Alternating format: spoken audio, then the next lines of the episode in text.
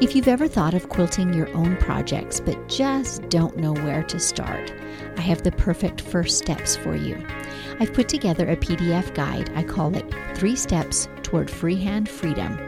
These are the baby steps, but they can help you move past your overwhelm and show you that, yes, indeed, freehand quilting can be learned.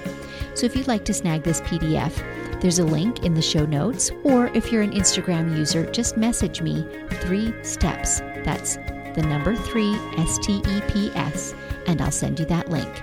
Let today be the day you get started. throw in a zinger color that you don't normally work with because you never know that how that surprise is going to add you know a sparkle to your quilts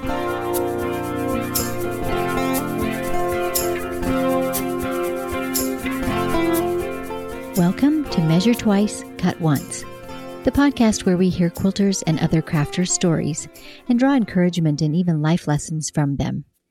I'm your host, Susan Smith, coming to you from my quilting studio, Stitched by Susan. This is where my long arm Lucy and I spend lots of hours doing freehand, edge to edge quilting.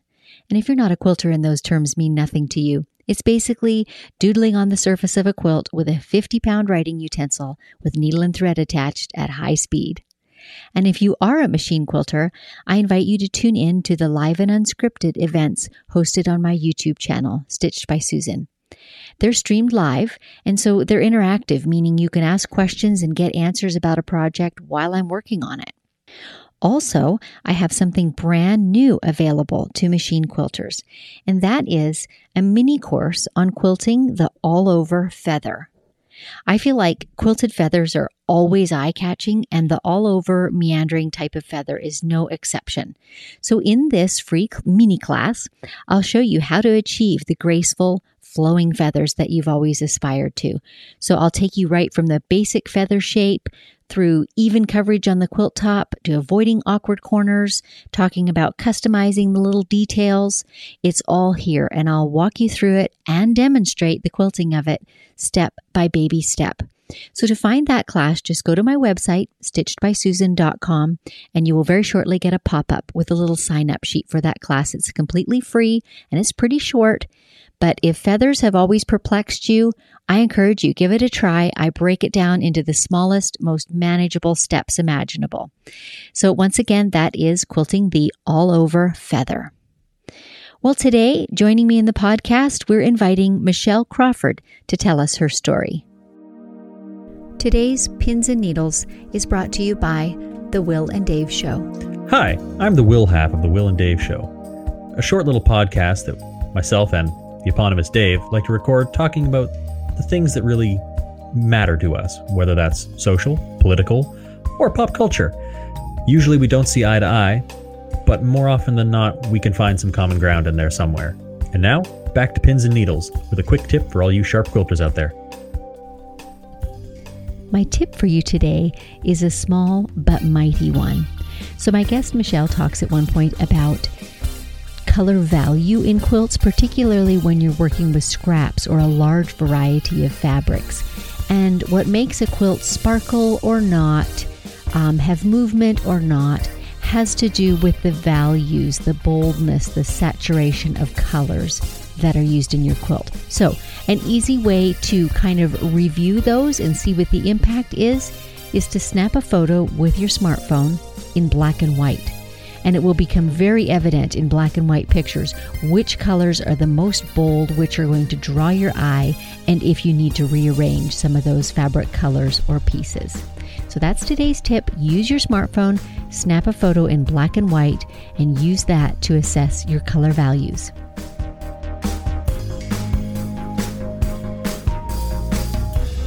You all know by now how much I love my morning coffee.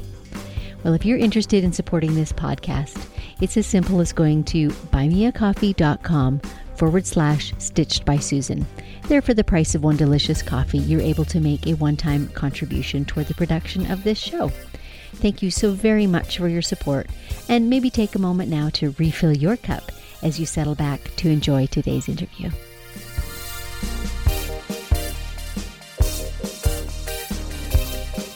My guest today is Michelle Crawford.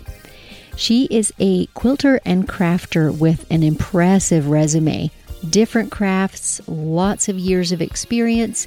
She has been involved in many areas of the quilting industry from um, contributing to magazines and designing patterns to advertise fabric lines to cross stitch and crocheting and even embroidery, hand embroidery. So, Michelle has just a wealth of experience and stories to share with us today. Welcome, Michelle, into my studio. Thanks for joining me today. Thanks for having me. It's going to be fun. It absolutely is. I'm so looking forward to hearing your stories because I know you have a wealth of them. But let's maybe start at the crafty beginning. I was reading in your About page about your first business. Tell us more about that. Well, I have been crafting since I was nine and pretty much self taught. Um, always a needle or a thread or something in my hand. And my first business was making woven pot holders. And I used to walk around our neighborhood um, we had a dead end street of about 20 houses, and I would walk around and sell them. So, and how and old were you doing that? About nine. Yeah. About nine, and then it was fun when I taught my my grandchildren how to weave um, potholders also, and so they made them for presents for other family members. So it was kind of like a go around, come around. The circle kind of, of life in a different way. Right one of the things that I did was um, my mom was my mom and dad were a lot older. I have a brother who's 13 years older than sorry, 11 years older than I am. And at that point, I also had older grandparents. And way back in the 60s, I used to be in the lobby or the waiting room of the hospital while my mom and my aunt went up to visit our sick relatives. And I used to take crafts with me in, to to occupy my time. So that's when I also started knitting, crocheting, embroidery, stamped embroidery, um, things like that. So it's been a long time. The first time I uh, sewed, I think it was about 11 on a sewing machine, my grandmother's featherweight. And I I don't, I can't even tell you. I know I was self taught because my mother doesn't sew, my grandmother did. But I just started making doll clothes and things like that. And eventually, when I got into junior high school, seventh grade, we had to take home economics. Everyone had to take home economics a semester of cooking and a semester of sewing for girls. Boys mm-hmm. had to take industrial arts.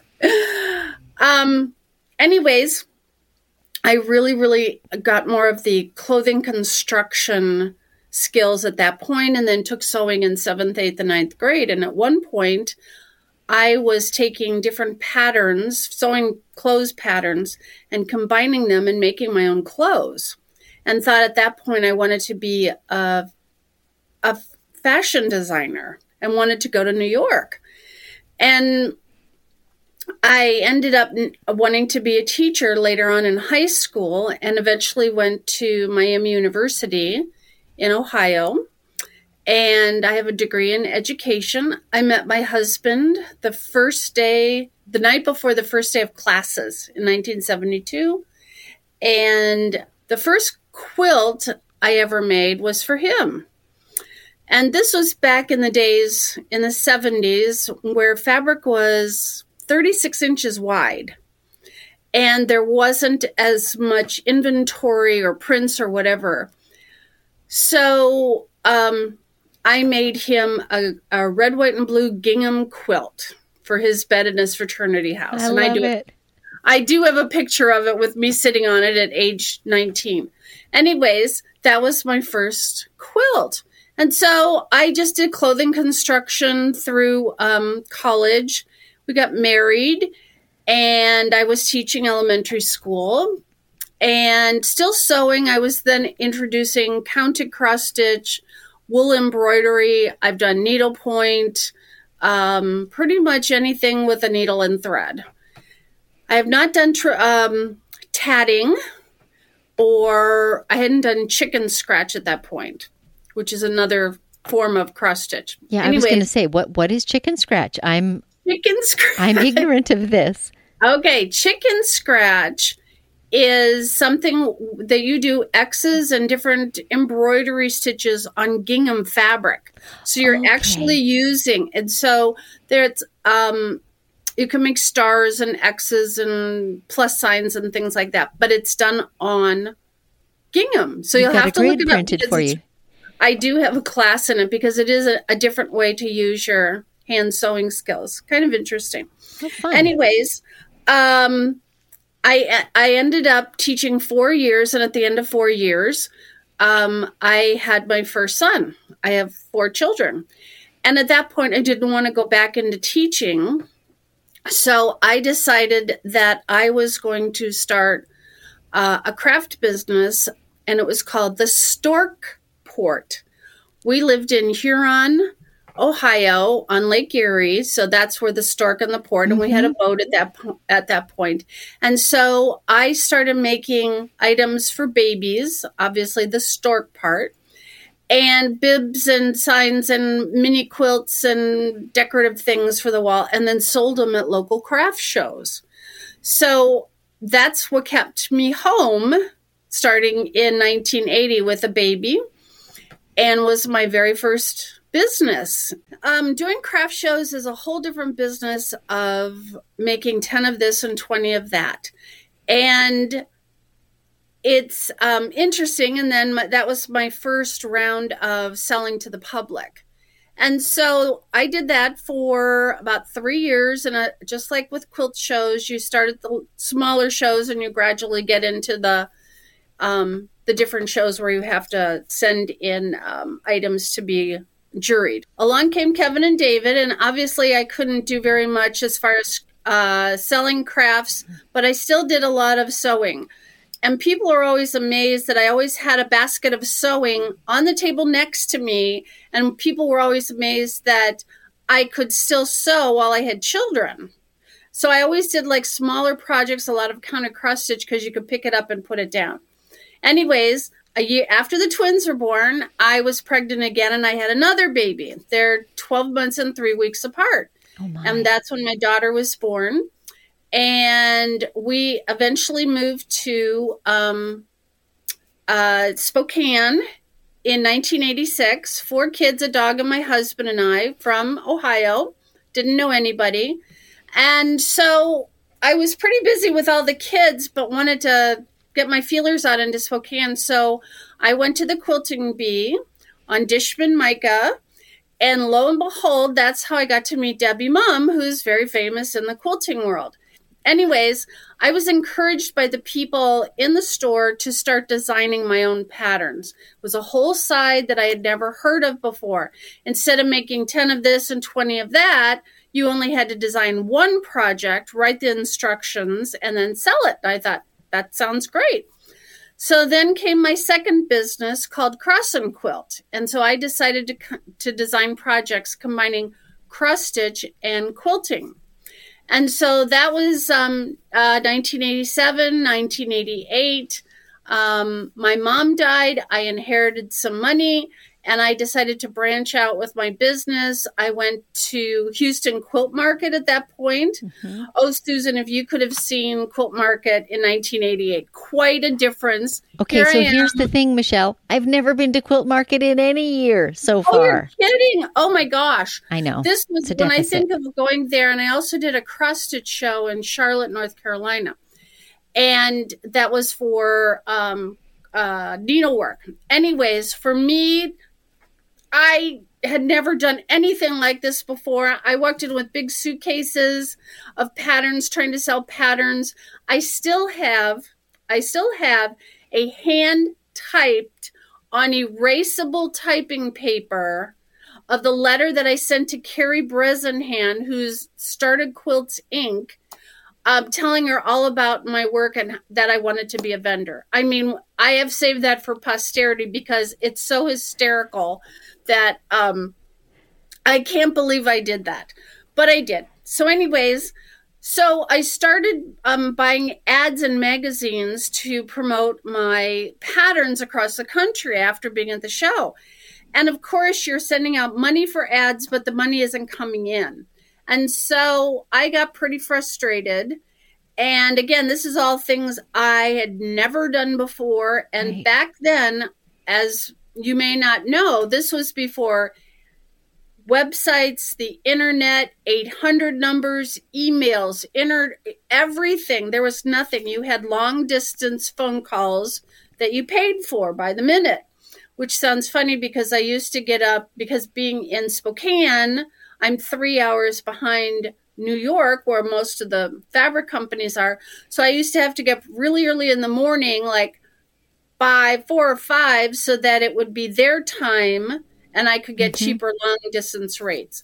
And you actually had to call an operator or receptionist to ask for the name of the person, the creative sewing person, the marketing director, the creative director, the head of the fabric department, whatever. It was quite different. So you, so you really had to be a sleuth because you couldn't just scroll to the bottom of the website like we do now for oh. contact us button. No, no, right. we're talking landlines and fax machines mm-hmm. and things like. Oh, that was even before fax machines. That was another story. Then I decided I was going to go to a seminar called the for the Society of Craft Designers, and it was in Portland. And I was going there in 1989 to find out the flip side of selling my own patterns and again, this was something I'd never done before and found the group of people who were there were manufacturers and designers and publishers and editors that were together to connect. So I found out the flip side of designing for magazines. So my first design for magazines came out in 1989 in a magazine called Country Handcrafts. And I just loved it because you could you could draw. I mean, we're talking hand drawn, pencil, colored pencils, whatever ideas, and submitting them for magazine submissions. And that's what I started doing in 1989. So I claim this, my professional career is June 15th, 1989. And so it's been 32 years since then that I have been a professional quilt designer. Anyways, I came home and just started submitting to magazines. And at that point, there were lots and lots of different magazines. Some of them were still being printed on manila type paper. Mm-hmm. And it was kind of the basics of quilting at that point. Again, this was bef- really, there were printed patterns that you cut out. And way back when, with quilting, we didn't have rotary cutters to start with. And we used cereal boxes, margarine lids, and even sandpaper to make templates from. So they all had to be meticulously hand drawn and carefully cut out to be able to use. And the more meticulous you were, the better result you got. Right, absolutely. And there were no computer type machines or anything like that. It, it sounds so um, kind of we, uh, we've come a long way. Let's say let's say that. We've I was thinking that exact phrase. We have come yes. a long way. And so um, I decided that this is what I wanted to do. Before I before I actually got into the other part of the story is before I actually went to this seminar and I was still selling making ads and selling some patterns. I had to make the decision. We needed money in our household and I was home with my four kids, I didn't want to go back to substitute teaching because I didn't want to have to have daycare for four kids. I decided I was either going to have to go back to school to get to renew my teaching degree for the state of Washington, or I was going to have to find a part time job. So this is a really embarrassing story because I, I mean, you know, you got to do stuff for your family. So, anyways, what was I going to do when my husband could watch the kids and I could still be close to home. So I ended up taking this is really embarrassing. I ended up taking a job at Albertsons.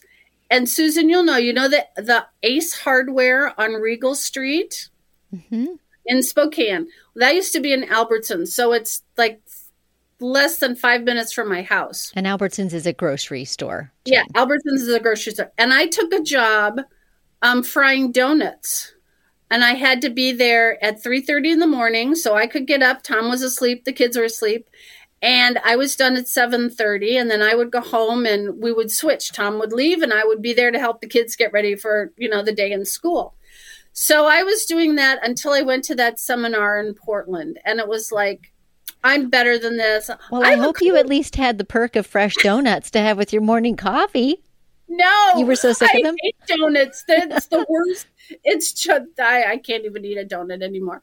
So, anyways, but you do what you got to do. So I went to the seminar, and that's when I decided I was going to be a quilt designer. So, so jump ahead, jump ahead like crazy for our listeners, and tell them how many different patterns you've designed.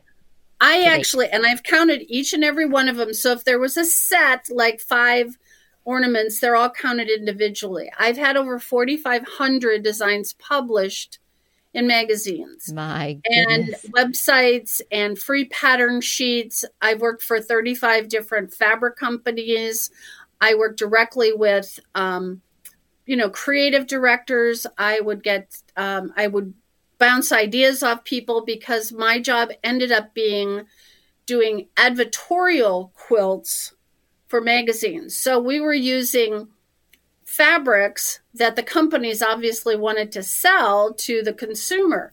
And so at that point, so 1989 to about 2000, 2001, the fabrics were printed ahead of time and then the manufacturers would sell the fabric.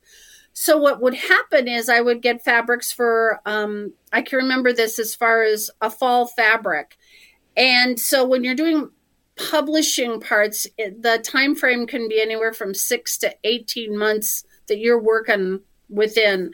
And so I had something like, we'll say in October to work on for the next October. And of course, the fabric was, you know, out of print by the time it came in the magazine. And at that point, it was the editor that fielded all the, the customer comments. And so at that point, um, the manufacturers started doing digital images. So this was about 2001 and 2. And so at that point, it was great because I could work with digital images and a computer. I mean, this was all very, very new back then.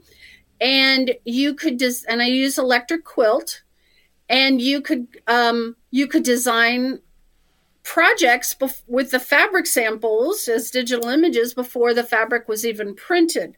So we had to work with collections that the the company would say this is come this is the uh, April May issue and this is the collection that's going to come out at that time in the stores and this is the one you know you're going to be working with.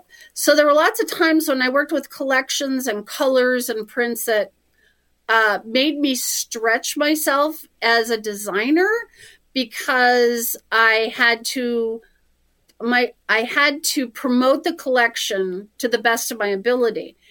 And so it's a different way of thinking as designing. It's a job.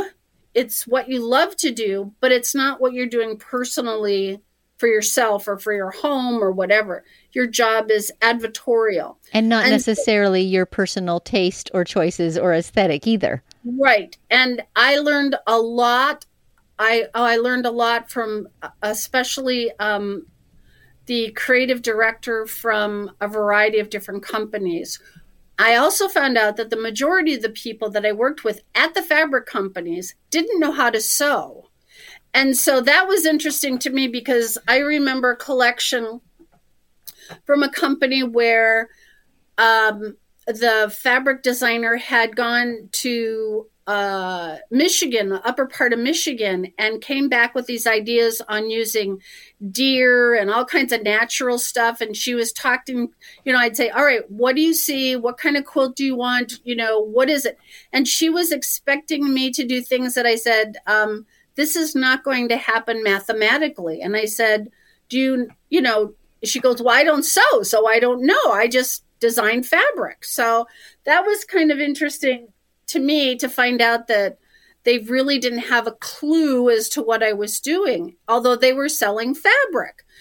So I think it's, you know, it became an eye for color and um, what is aesthetically pleasing to you. And so I also worked for um, Fairfield and Warm and Natural.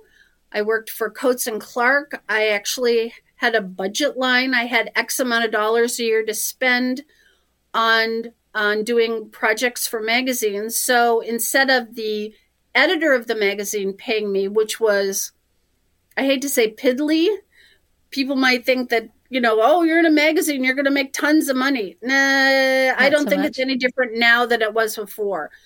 But by having a backing of a company and a budget, then I could make more money. You could also do endorsements.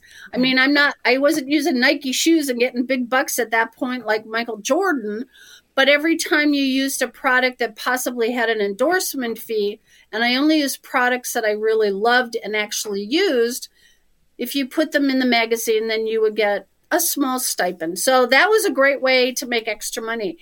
And during all these points in time when I was designing, I didn't I designed everything, but I didn't make everything. It got to the point where I in order to make things work financially and for what I needed for my family, um, I had to hire some other people to help me sew. And that was a whole nother story in itself these quilts didn't come back to me they went to the manufacturer. And then they used them in their trade shows all over the and of course the manufacturer the wants them to represent their fabric well. Absolutely. it needs to look sharp. Can i it go back to- a little minute? Sure. you were talking earlier about the period of time where manufacturers were printing all the fabrics in advance and then right. going about the work of designing patterns and selling. At what point did that kind of switch over to what's more common now? And that is that manufacturers advertise, they take pre orders and pre sell, and then they go and print. And how has Correct. that kind of changed? Uh, the industry from your point of view? I'm thinking it was around 2002 that it affected me because at that point, by using fabrics that were um, digital, um, then we could, or I could order fabric ahead of time to offer kits in the magazines when they came out. And at that point, 2002, that was something brand new. Mm-hmm. Um, again, before websites and all of this in the stores and internet. So that was that was a blessing. But a lot of people at that i mean it's come so far as far as what the digital images look like. And it um it was an interesting time because a shop owner could go to let's say quilt market and they would be shown printed digital images. And they let's say in three colorways. And the salespeople would pitch these designs and you might say, I love this collection, but I love it in blue. I don't like it in green or pink. So they would kind of do a tally of what colors were selling best. And then those are the ones they would print. So you might have loved something in pink, but it only came out in blue.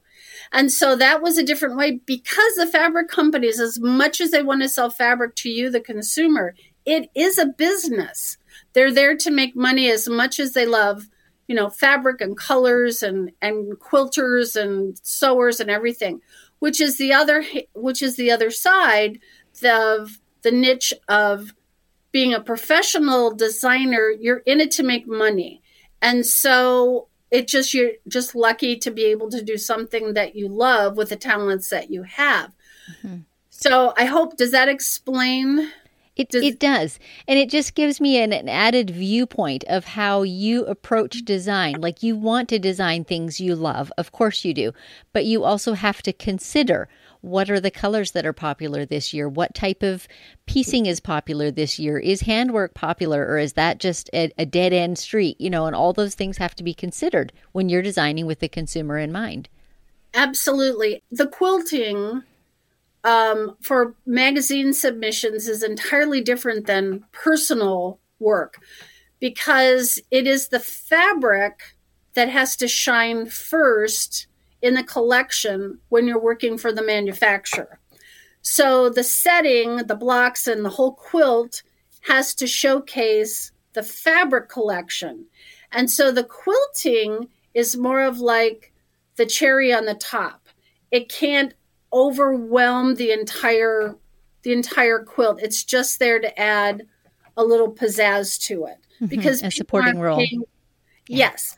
So that was, you know, that's again, that's completely different, a completely different kind of quilting for business as opposed to personal. Right.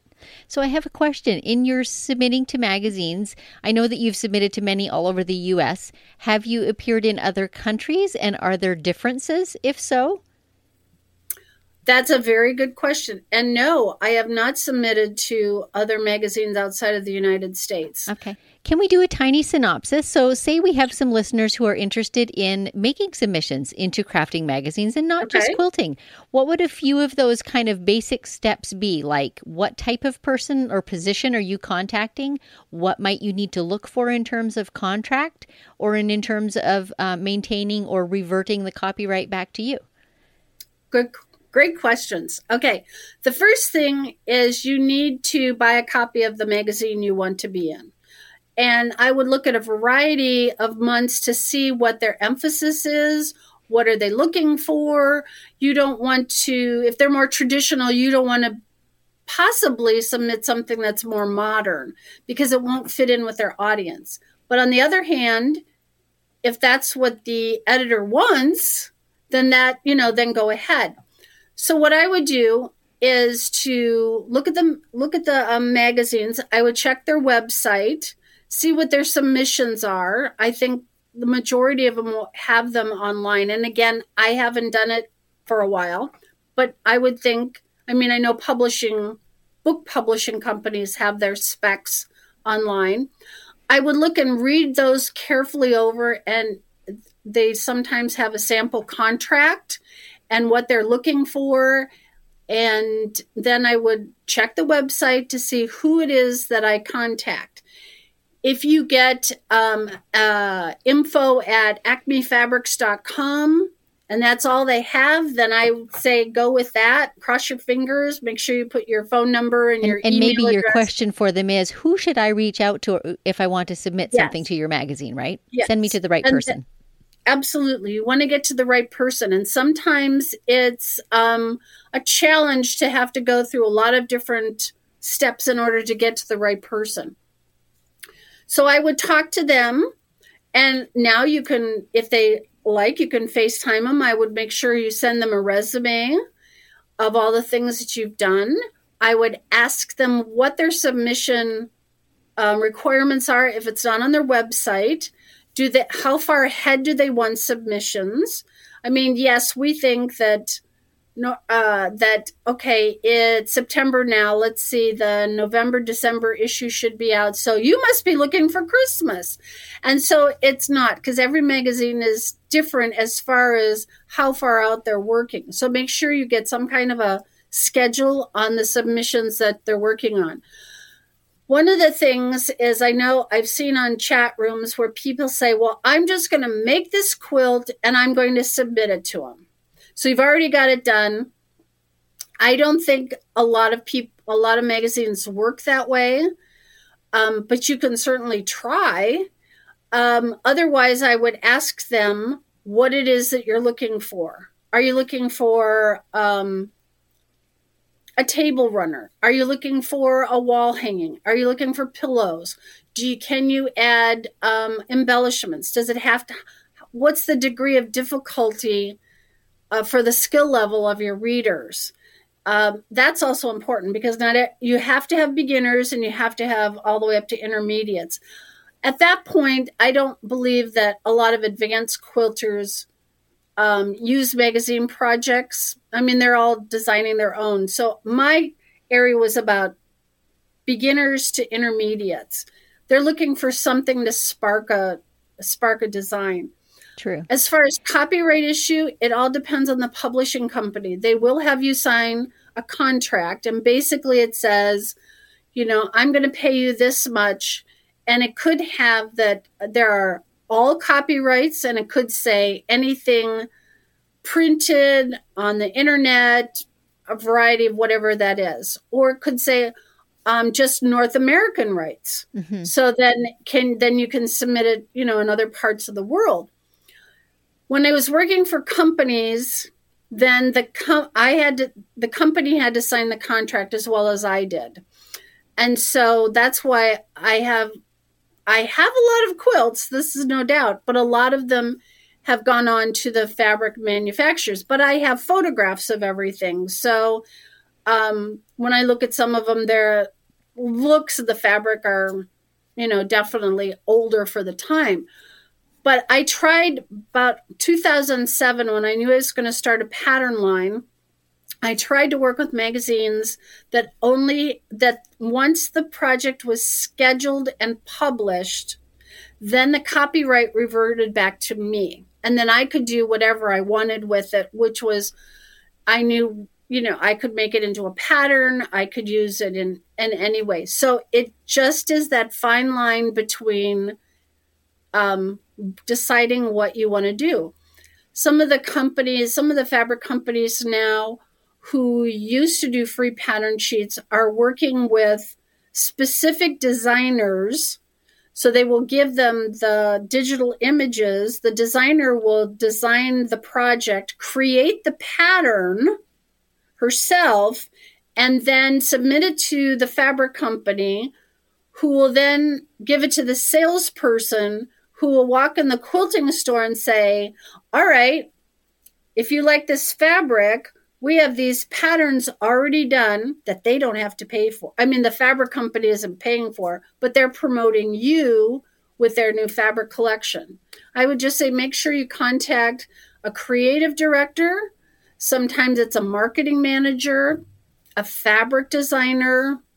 And when you contact, like in a magazine particularly, if you ask for the, the editor or the pattern editor, often you can ask to be put on their mailing list as a designer, and you will get emails that basically solicit, we're looking for you know, this August September issue, we want lots of right. runners or we want, you know, pre cuts, and they'll give you some guidelines, and then it's easy to design with that in mind.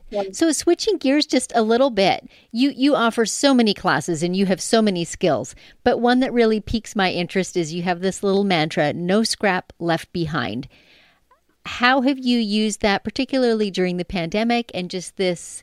This idea of using the things that you have to create a quilt. Give us some idea of what that looks like. So now we're by 2007, I started designing a pattern line called Flower Box Quilts, and that's when the third company was was formed. I started working with scraps because of people that the customers that we were talking to. And people would come up and say, I just inherited 40 tubs of fabric and I don't know what to do with it. I'm more of the niche of you just need a little bit to finish something. You've already got all this fabric at home. Maybe you need a different green or you need a different blue or whatever to go with what you already have. And there were customers that would come in with folders with pockets of fabric that they were looking to match which and so that was quite interesting. So from that just the idea of people have fabric at home. And i know on one of the chat rooms somebody asked well if you see a fabric that you really like how much should you buy? Um that's a difficult question. Mm-hmm. fabric is personal it's very personal, but I, the consensus was anywhere from three to five yards. Well, if you bought three to five yards of everything that you liked, you would need a huge storage area. So I wanted to be the person, the vendor who was selling patterns, but little bits of fabric to fill in for people. So, anyways, I started doing scrap quilts and uh, after being at a seminar at Quilt Market that was for um, store owners, and they said, you know, your customer base is getting older. It doesn't mean they're going to stop quilting, but once they are hitting retirement age, their funds are less. So they still have fabric. They still want to be creative. And possibly you they're need... downsizing their house size too, their square footage. Right.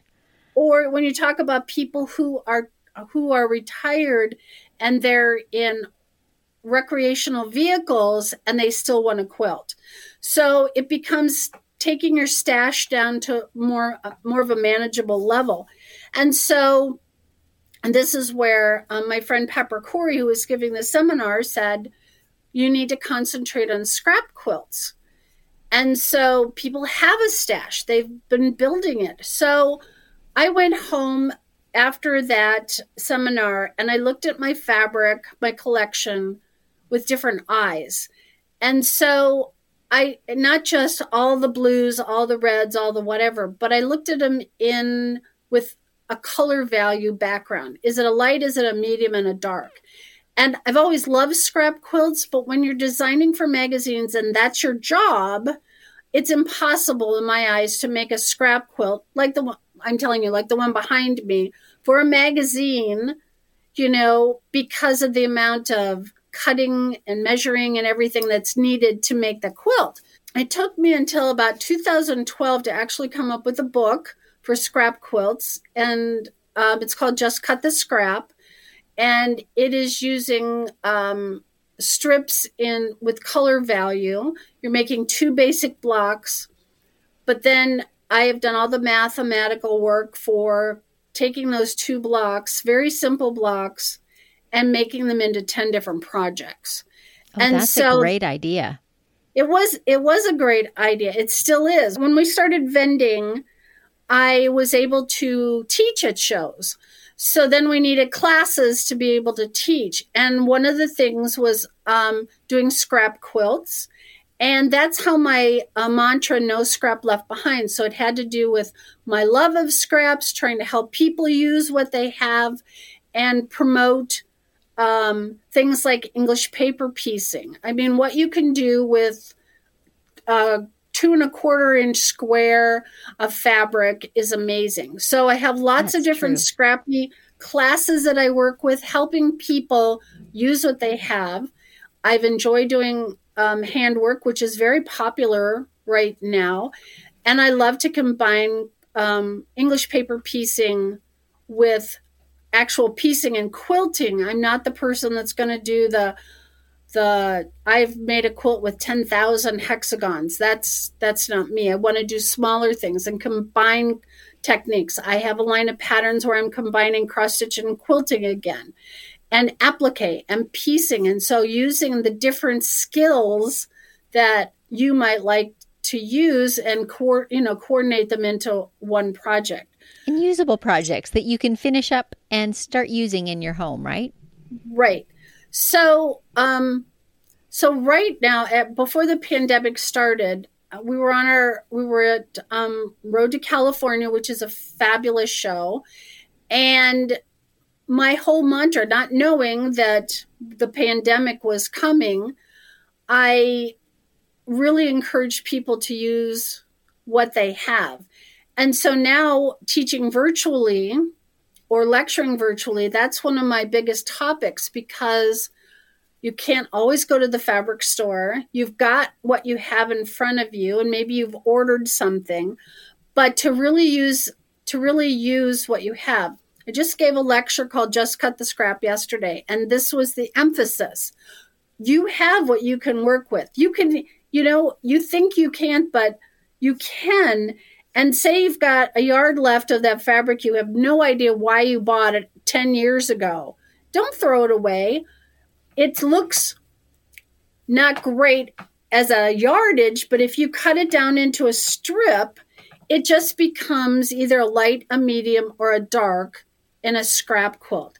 And so the whole idea of the color value and sorting your fabrics um, is extremely important um, for doing scrap quilts. So I really suggest people um, look at quilts online, um, look at quilts at shows when you're able to get an idea of what you like, what you don't like. Look for where the color value is because that's what makes a, a scrap quilt sparkle. Variety is what makes a scrap quilt sparkle too. Like, bring yes. all the ugly fabrics to the party. They make right. the whole thing shine. So not only do I have piecing, one of my most favorite classes, which I'm teaching for our local modern guild here, is called crumb quilting. And that's when you're creating your own fabric yardage by sewing together all the tiny pieces that you normally might throw away, the leftover bindings, the leftover half square triangles, um, wonky shapes, whatever. And so you're it's fun to be able to create your own yardage. And then I have a whole line of patterns that uses the idea of crumb quilting, which is it's so much fun to do.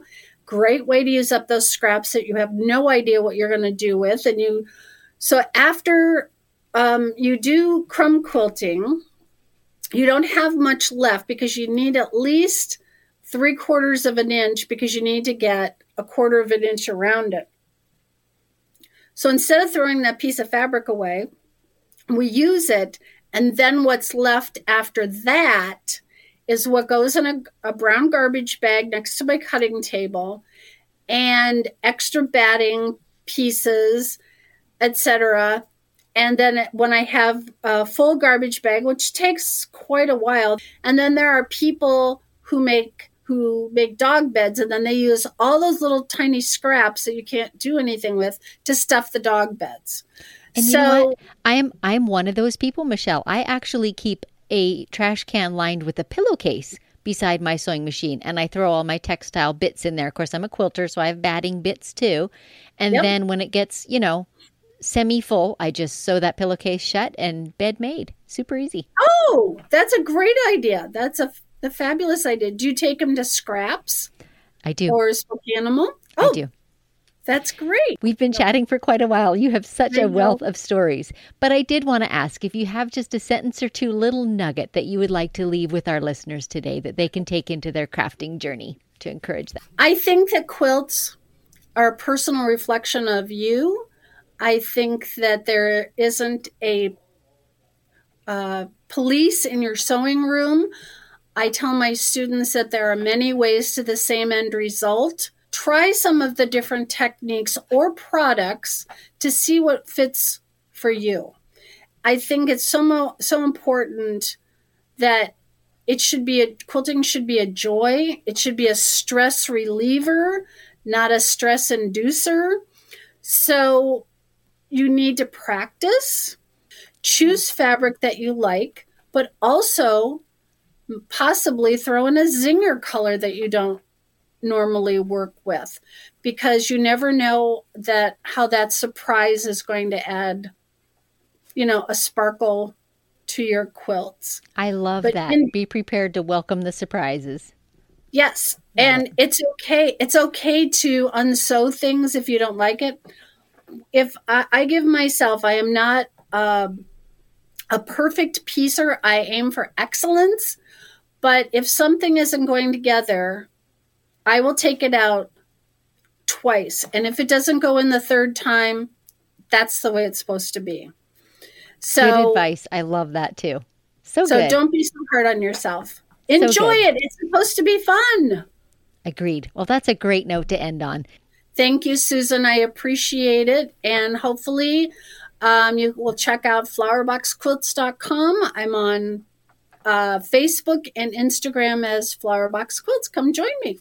Thank you so very much for joining me. I sure appreciate it. And thank you for tuning in to the show. If you enjoyed this podcast, please consider leaving a review on Apple Podcast or the app of your choice. It really helps other listeners to find the show so they can hear these stories too. Also, I'd love to hear from listeners who'd like to nominate a crafter that they know who has a story to tell. If you know such a person, email me at info at stitchedbysusan.com and don't forget to CC the nominee as well. So until next time, may your sorrows be patched and your joys be quilted.